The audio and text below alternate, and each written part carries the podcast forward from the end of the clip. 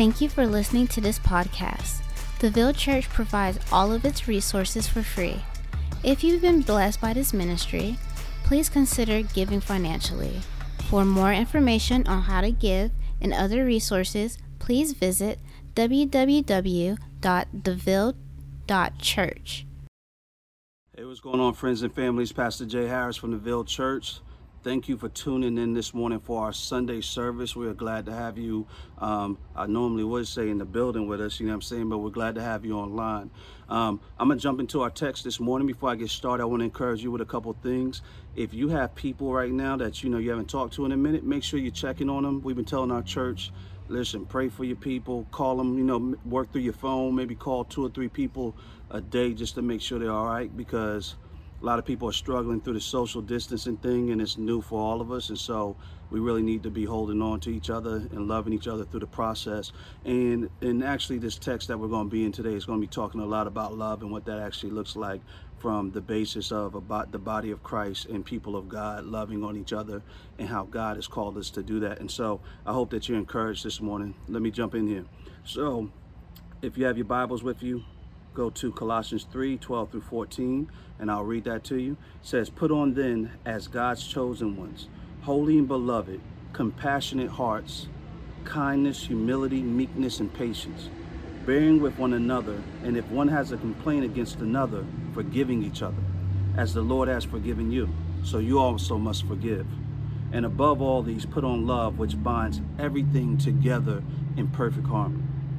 So right off the bat on this scripture right here, before we jump in, I want to give you a little bit of context of what's going on here. So Paul is talking to the people, the people of God who are in Colossae, right? The Colossians, right? So they have a church there. Paul has got word that the church is actually doing really well, um, that the people are loving God and their hearts are just pure in the sense of they're just being led by the Holy Spirit and they're following Jesus. Uh, um, and, and, and, so they he's pretty much, people have been, um, his brother has been boasting to them about the people of Colossae. And so Paul responds with this letter that we're reading out of today. And he is actually encouraging them and pushing them to even go deeper with Jesus and to hold on to Jesus with a whole bunch of encouragements and just making the gospel extremely explicit. And in this particular piece of this text, he's going into um, how they maintain culture within the body of Christ through the love of God. And so I'm gonna push on these things for you and see if I can make it clear and plain, right?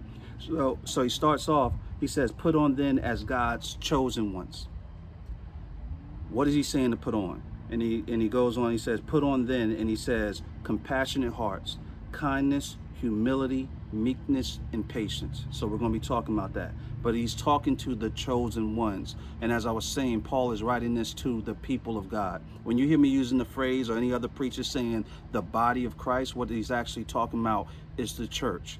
When we talk about jesus christ dying on the cross it says that he actually died for his church right? For the for his bride like the church he calls us his bride. He we the uh, first peter 5 says that we are all living stones smaller stones that make a building the church. As corporately we are the church individually we are stones right? So when he says chosen ones he is he's talking about people who have been called out of darkness as to be followers of jesus christ. And so i have a scripture that um it's, it's Ephesians 2, 1 through 10. And I'm going to read the whole thing because I just really love this text and I feel like it makes it very, very clear um, what we're talking about when we talk about chosen ones. It gives you like, what, what, what is that, right? So Ephesians 2 says this.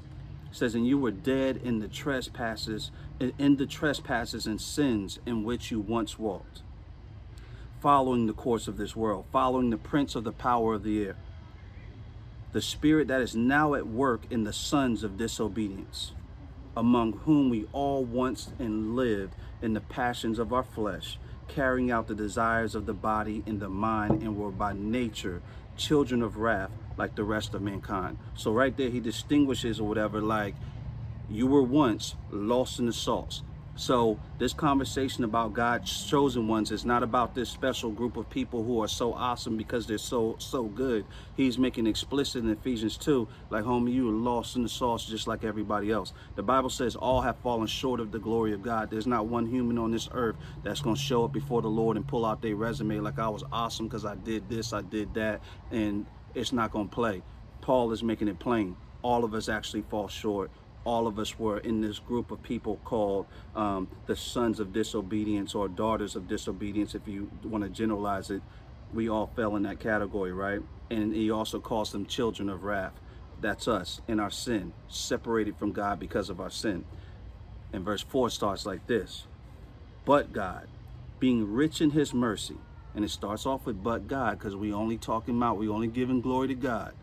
It's all about what he's done. It says, But God, being rich in his mercy, because of the great love with which he loved us, even when we were dead in our trespasses, even when we were dead, filthy in our sins, what it's saying, made us alive together with Christ. By grace you have been saved, and raised up with him and seated with him in heavenly places in Christ Jesus, so that in the coming ages he might show the immeasurable riches of his grace and kindness towards us in Christ Jesus. For by grace you have been saved through faith, and listen to this part. And this is not your own doing. It is a gift of God, not a result of works, so that no one may boast. For we are his workmanship, created in Christ Jesus for good works, which God prepared beforehand that we should walk in them. I could preach that text all day. I'm not going to do it to you, but I want you to hear that. I want you to grab a hold of it. One of the things that I want to make explicit is that it says, This is not your doing. So when we're talking about the chosen ones inside of Colossians, put on then as God's chosen ones, that boast.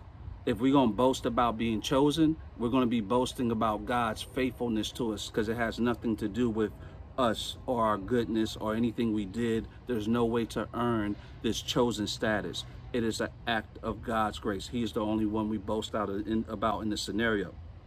But Paul is making the point, though, being that you have been chosen, put on then as God's chosen ones, holy and beloved, compassionate hearts, kindness, humility, meekness, and patience. So he's pretty much he's talking about these things like, and I think I believe in some some translations it says like clothe yourself in, like as if you're putting on a garment. So like when we talk about compassionate hearts, kindness, and humility, we're basically talking about a royal garment that God has given us, tailored by the King of Kings, creator of all things, right? The fly stuff, better than Dapper Dan, better than Karl Kani, I don't know who you mess with today, whatever, better than Balenciaga, whatever that. Tailored by the King and creator of all things, these royal robes for us to actually wear. But here's the thing the robes are actually not, they're not at your crib. In other words, like I was saying before, this is not about you, this is about God the actual garments are in the house of God. So you see it like this right here. See, I have some fresh stuff in my crib or whatever, and I'm like, yo, this is yours. Bet. I'm coming to get that. You got to come to my crib to get it. It's yours, but you got to come to my, you have to go through me to actually get it.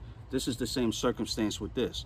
These things or whatever are not about us looking at them and going, oh, I need to go get on my to do list. I need to start having a compassionate heart, kindness, humility, meekness, and patience. Now it's like, I need to go to the Lord's house. I need to go see Jesus. I need to come before Jesus Christ so he can clothe me in this thing, right?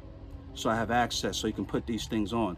God actually gives us these things, right? So, as children of God, like we exhibit kindness as opposed to rudeness. We move in humility, not pride and ego. We move in meekness, right? We we allow patience to do its beautiful work as opposed to being impatient and wanting what we want right now.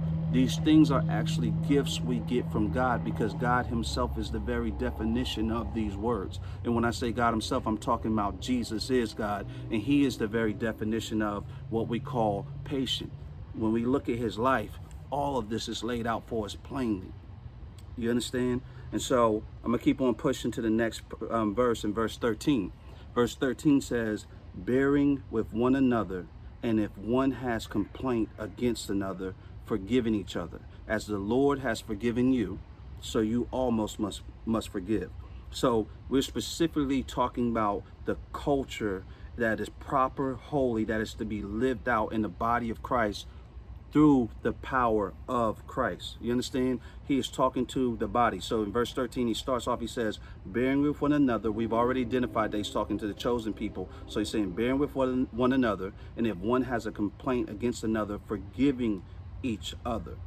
it's a family affair, right? God is actually giving us the, the He has given us the culture that actually pleases Him, brings Him joy, and that He gifts to us through His Son Jesus Christ. And He's saying, clothe yourself in it. You know, I'm a parent. My church hears me says this, say this all the time, but like, and and other parents out there probably agree, agree with me. I have 10 kids and my house gets rowdy. It gets crazy sometimes or whatever. And, but one of the things that frustrates me more than anything with my children is when I see them mistreating each other. Like they'll tell you, like, if you want to see daddy get mad and act crazy or whatever, and the eyeballs bulge out his head and all that stuff, which I, it, anyway. But yeah, if you want to see that pop off, mistreat each other. Talk to each other like you don't care for each other. Trample over each other's feelings. Treat each other like you're nothing. If they do that, daddy flips out. Daddy flips out. It's just what it is whatever. It grieves my heart. You understand? I don't like it because, you know, for me, I'm saying this is not how we function as a family. And this is what Paul is giving them encouragement. He's not chastising them, but he's encouraging in this because he knows that this is what God actually has gifted to us to maintain and be a part of the ingredients of a loving family that exhibits the power of eh, that gives glory to God because of what Christ has actually done in our heart. So he's saying, clothe yourself in this, right? Clothe yourself in this. But once again, how do we clothe ourselves in this? At the end of that text on verse 13, he says, As the Lord has forgiven you, so you also must forgive. John 15, 9 says this As the Father has loved me, this is Jesus, as the Father has loved me, so I have loved you. Abide in my love. You see that? Jesus is talking about how he is receiving love from the Father, and then he is passing it on to us. He's saying, Abide in me. I'm going to give you the love that my that the Father has given me. And so the love of Christ as it lives inside of us as we abide in him as we abide, as we are connected, as branches, we're connected to the vine, right? The Bible tells us, it says, if you are disconnected from the vine or whatever, then that flow can't happen. You can't be nourished from it. But if you actually abide in the vine, which we're talking about Jesus Christ, then you can be nourished. And one of the things that he nourishes with is power to actually have with, with compassionate hearts, kindness, humility, meekness, and patience as his life is illuminated to us. He is the very living definition of these things, right? He is the very living definition of these things. And so he says, as the Lord has forgiven you, so you also must forgive. You know, we always say like WWJD, what would Jesus do? And it's become somewhat cliche, and some people even mock it. But it's actually functionally a great phrase and it's a great way to actually process and think through things. Like a lot of times when i'm in situations and sometimes i just don't know the answer or i'm tripping over my my flesh and what i feel like is good which sounds good to me but it may be fueled by anger all kind of emotions that aren't holy or aren't right aren't pleasing to god. I have to go to god's word. That is what allows me to understand the forgiveness that i've been lavished with and therefore forgive you know, a lot of times when we talk about some of these things, like if you if you want to have a compassionate heart, kindness, humility, meekness, we're inside of a broken world. Everybody's not going to respond and give you back kindness for your kindness. Sometimes people are going to give you back and serve you up a platter of nastiness or whatever, right? And what seems sensible for us is eye for an eye. You know what I'm saying? Tooth for a tooth. And I'm no different than nobody else or whatever. Like I can get angry and bump and go crazy with the rest of them or whatever. But by the power of God and the things that he's done inside of my heart and that he does inside the heart of his people is that he is showing himself. Whatever we feel that we've been done wrong in, whatever kind of injustice we feel that we've suffered, it's right to fight for justice. That is a holy and right thing. But there is no one, because there is no one holy. There's no one pure. There's no one sin free. There's no one who has suffered injustice like Christ did. There's no one who's been abused. There is no thing that is so grievously wrong that has touched the earth beyond Jesus dying on the cross as a holy, pure King and creator of the entire world, the spotless lamb giving his life. There's nothing that compares to that. And so he takes this and God exalts the work he does with him. And he he on that cross for our filthy sins, he gives us forgiveness us completely guilty, him completely innocent. And he switches the whole thing. I'm going to take your filth and I'm going to take the wrath from it. For you, I'm going to give you cleanness, make you spotless. I'm going to call you one of the chosen ones. I'm going to call you a child of God, not a child of wrath. I'm going to call you a child of God. That's what he says. He says, I'm going to call you a child of God. So he does this thing. He lifts himself up so we can taste what forgiveness is, so we can understand it intimately, so we can understand our, our position of, of rightfully being under his judgment, so we could actually lavish in the fact that we've been washed in forgiveness and that judgment passed on to him. And so this is what it's saying right there. As the Lord has forgiven you, so you also must forgive. At the cross, a holy, a holy sinless king humbly gave his life for wretched sinners.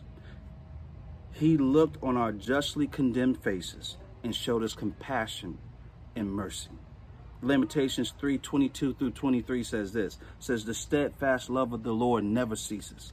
His mercies never come to an end. They are they are they are new every morning. Great is your faithfulness. Do you understand that? Think about that for a minute. You ever been in that place where you done messed up whatever you done promised to God, you're going to get it right and stop messing up and tripping. But here you are repenting for the 500th time in a week for the same exact sin. And you feel like a complete filthy, low down, dirty dog and Satan is in your ear like, I thought you was a Christian, homie. I thought you was this and that. The Bible says that his steadfast love never ceases and that his mercies are made new every morning. The Bible actually says that God actually joys in wiping away our trespasses and our iniquities. That's who we're dealing with. That's who we're dealing with, right? Uh, for our hateful and our meanness, he gave us kindness. He justified his children as holy and sinless like himself on the cross and then patiently sanctifies us day by day. He makes us holy when we come into his place because of the work he's done. But he is faithful to us, and day by day, he sanctifies us. He says there's no more condemnation. So when we trip, we don't have to lay on the ground. We're able to come before the Lord because his mercy and his grace is big enough to handle our abuse as people who sin and stumble and trip and lie and all of these things. His grace is big enough to handle that, and He is going to continue and faithfully wash us. And we only are going to be healed and grow as we actually what lavish inside of that faithfulness and count Him as faithful. It's one thing to talk about this stuff and talk about theology. It's a whole nother thing to actually believe it. Believing it has power, and He gives us the power to believe, right? So in 13, he says, bearing with one another, and if one has a complaint against another, forgiving each other as the Lord has forgiven you, so you also must forgive. And then verse 14 says this it says, and above all these, put on love, which binds everything together in perfect harmony. There's a Stevie Wonder song called uh, Love's in Need of Love Today.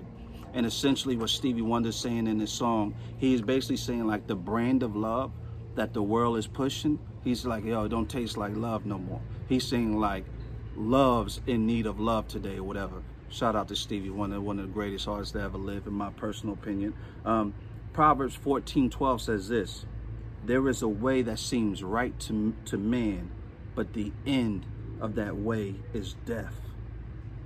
The end of that way is death, right? So Jesus is in this, excuse me, Paul in the scripture saying, and above all these things, put on love, which binds everything together in perfect harmony. Everybody has a perspective of love. But unfortunately, as mankind, we're so flawed. We're so, depravity overruns us so much that our perspective of love, it starts to make love not even seem like love anymore. But it actually will be breadcrumbs walking right to death, right? We've showed that we're actually good at that what showed us that we're actually good at that. And one of the things about repenting and following Christ Jesus is that, and following the Lord is that you actually come to this place where you're like, even on my good day, my fruit is destruction. What I actually birthed out of my action is destruction. Even when I call it good, it ends up being something bad.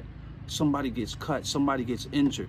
Like it's coming to this place where like God and his gift and his grace and mercy to you, it, it, what it looks like is that he brings you to this place where like you can actually see clearly and you see yourself as more of a monster than everybody else you try to call a monster. And you see yourself as need of a savior. That is the work of God. It's one of the things that he does to us. And then he begins to write a true perspective, a true understanding of what love looks like. And what he paints that picture as is his son Jesus on the cross. Paints us as Jesus on the cross. I want to read 1 Corinthians 13 to you. When we read 1 Corinthians 13, and I'm going to start at the top of it. Um, even though for my point I could start at verse 4, I'm going to start at verse 1 because I want to knock, um, I want to do a sweep the leg, Johnny, on some people who may be kind of feeling themselves, which is me at times. It's all of us at times, where we start to think that we actually um, have something to kind of you know, like we think our works are worth something of some kind of value, and we start feeling ourselves, and maybe people patting us on the back, like, oh, you do your thing and this and that, and we start believing it. Let me show you what that stuff is worth in God's kingdom. 1 Corinthians 13 says this It says, If I speak in the tongues of men and of angels, but have not love, I am a noisy gong or a clanging cymbal. In other words, all our slick talk, everything else, whatever, I don't care if you could say things and move people's hearts and stir their minds and, and do the most compelling of speeches. If you have no love, you're just a noisy gong and a clanging cymbal. And then it says, and if I have prophetic powers and understand all mysteries and all knowledge, and if I have all faith so as to remove mountains, but have not love, I am nothing. So let's just track that. Prophetic powers. You could be able to see the future, homie. You'd be able to understand all mysteries and knowledge, intellectual, all of that, academic, understand all knowledge. You may have a monstrous amount of faith, more than most people. You may be able to shame most people because they just seem faithless standing be, be next to you and the way you talk and the way you move and the things you pursue. But it says, but if you have no, no love, if you don't have love, says, I am nothing. Says you're nothing. It says it means nothing without love, right? It's just vanity. And then verse 3 says, And if I give away all I have, and if I deliver up my body to be burned, but have not love, I gain nothing. If I give away all I have, so we could be one of the most giving, loving, consistent people in the world and giving away all that we have. And everybody could gather around us and say, man, you're so loving and you're so awesome. And man, you're just a man of God or woman of God, whatever the case may be and even be willing to actually give up your body to be burned, but you don't have love, you gain nothing. So God is taking these things that from a worldly standpoint, from a worldly culture, we take and we put really, really, really high. We take really, really high and we esteem them. But people can actually play these things off or whatever and completely lack love in their heart. God says it like in the Bible, whatever, people come to the Lord and they say, Lord, Lord, we did all these things in your name. We healed the sick, we helped people. And he says, Depart from me, you workers of iniquity. He's like, Y'all don't even know you. Because they, in their self-righteousness, they went to the works aspect. They thought all of these things actually made them something, but they thought very little of God's Son, Jesus, coming and dying on the cross. And God will actually judge that. He will judge that. It's a sin. It's wrong. But let me tell you what verse 4 says in, in, in Corinthians 13. 1 Corinthians 13, verse 4 says, Love is patient and kind. Love does not envy or boast. It is not arrogant or rude. It does not insist on its own way. It's not irritable or resentful. It does not rejoice at wrongdoing, but rejoices with the truth. Love bears all things, believes all things, hopes all things, endures all things. So when we in verse 14 and it says, and above all these put on love, which binds everything together in perfect harmony.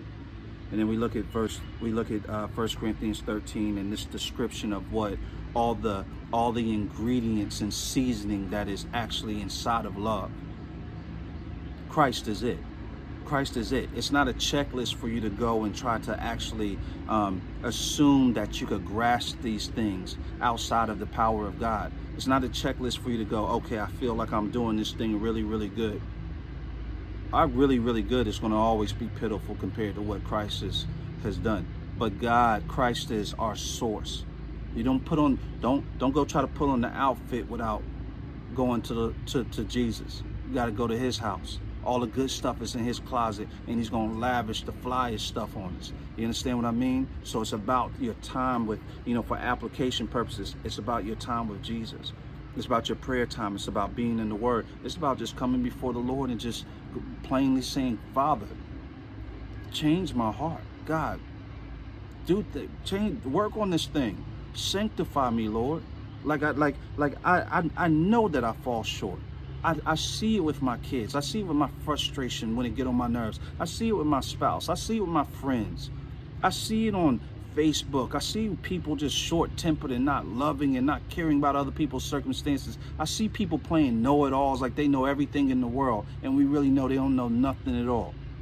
We all out here at the mercy of the Lord. And so it's okay to bring that stuff to the Lord. That's humility. That God is doing that to you. He's actually giving you a gift. He's clothing you in that very moment for you to be at the the you know be on your knees before him. The relationship with our Father is not contingent on you being good and awesome. That was never part of the story. It's about him. It's about him showing himself holy. And him actually loving sinners him actually taking sons of obedience, disobedience, and making him his children sons and daughters of the King of Kings. The Bible calls children, the chosen ones, ministers of reconciliation, meaning that they actually they actually pursue those who are enemies of God and bring them back into relationship with the Father. Enemies made children of God. Enemies made children of God. That's the business that God is in. Let me read John 3.16, which most of us know this verse. We've seen it on a million Hallmark cards, but I just want to elaborate on it a little bit for you. It says, For God so loved the world that he gave his only son, that whoever believes in him should not perish, but have eternal life. For God did not send his son into the world to condemn the world, but in order that the world might be saved through him. Now listen to verse 18. Whoever believes in him is not condemned, but whoever does not believe is condemned already because he has not believed in the name of the only Son of God. Every single human walking the face of this earth who does not know Jesus is already condemned. The work of Jesus Christ, this message that we preach about Jesus, and when we say repent and follow the Lord, when we say, when we preach that and we proclaim it, when we're preaching repentance, you're already in a bad situation. We all were in a bad situation. Even the chosen ones, as I read to you in Ephesians 2, we all were sons of disobedience, following our flesh, doing what we want. We weren't created to do what we want. We were created to bring glory to a holy king. And that's the fact of the matter. And so, Jesus on the cross stands strong and sure as a sign and an act of mercy to us all, to save those who are condemned. Not to condemn, but to save those who are already condemned. So if you hear this, it's good news. If you close your ears and turn a deaf ear to the good news, then it's bad news for you because you're left in your fallen state and you're left in a place of condemnation and I wouldn't be loving you I didn't tell you. And I don't tell you because I think I got it together. I think it because God got me together because of Jesus, because somebody was once again at a certain point sitting on the other side of me telling me this exact same thing. And I shut my ears a million times.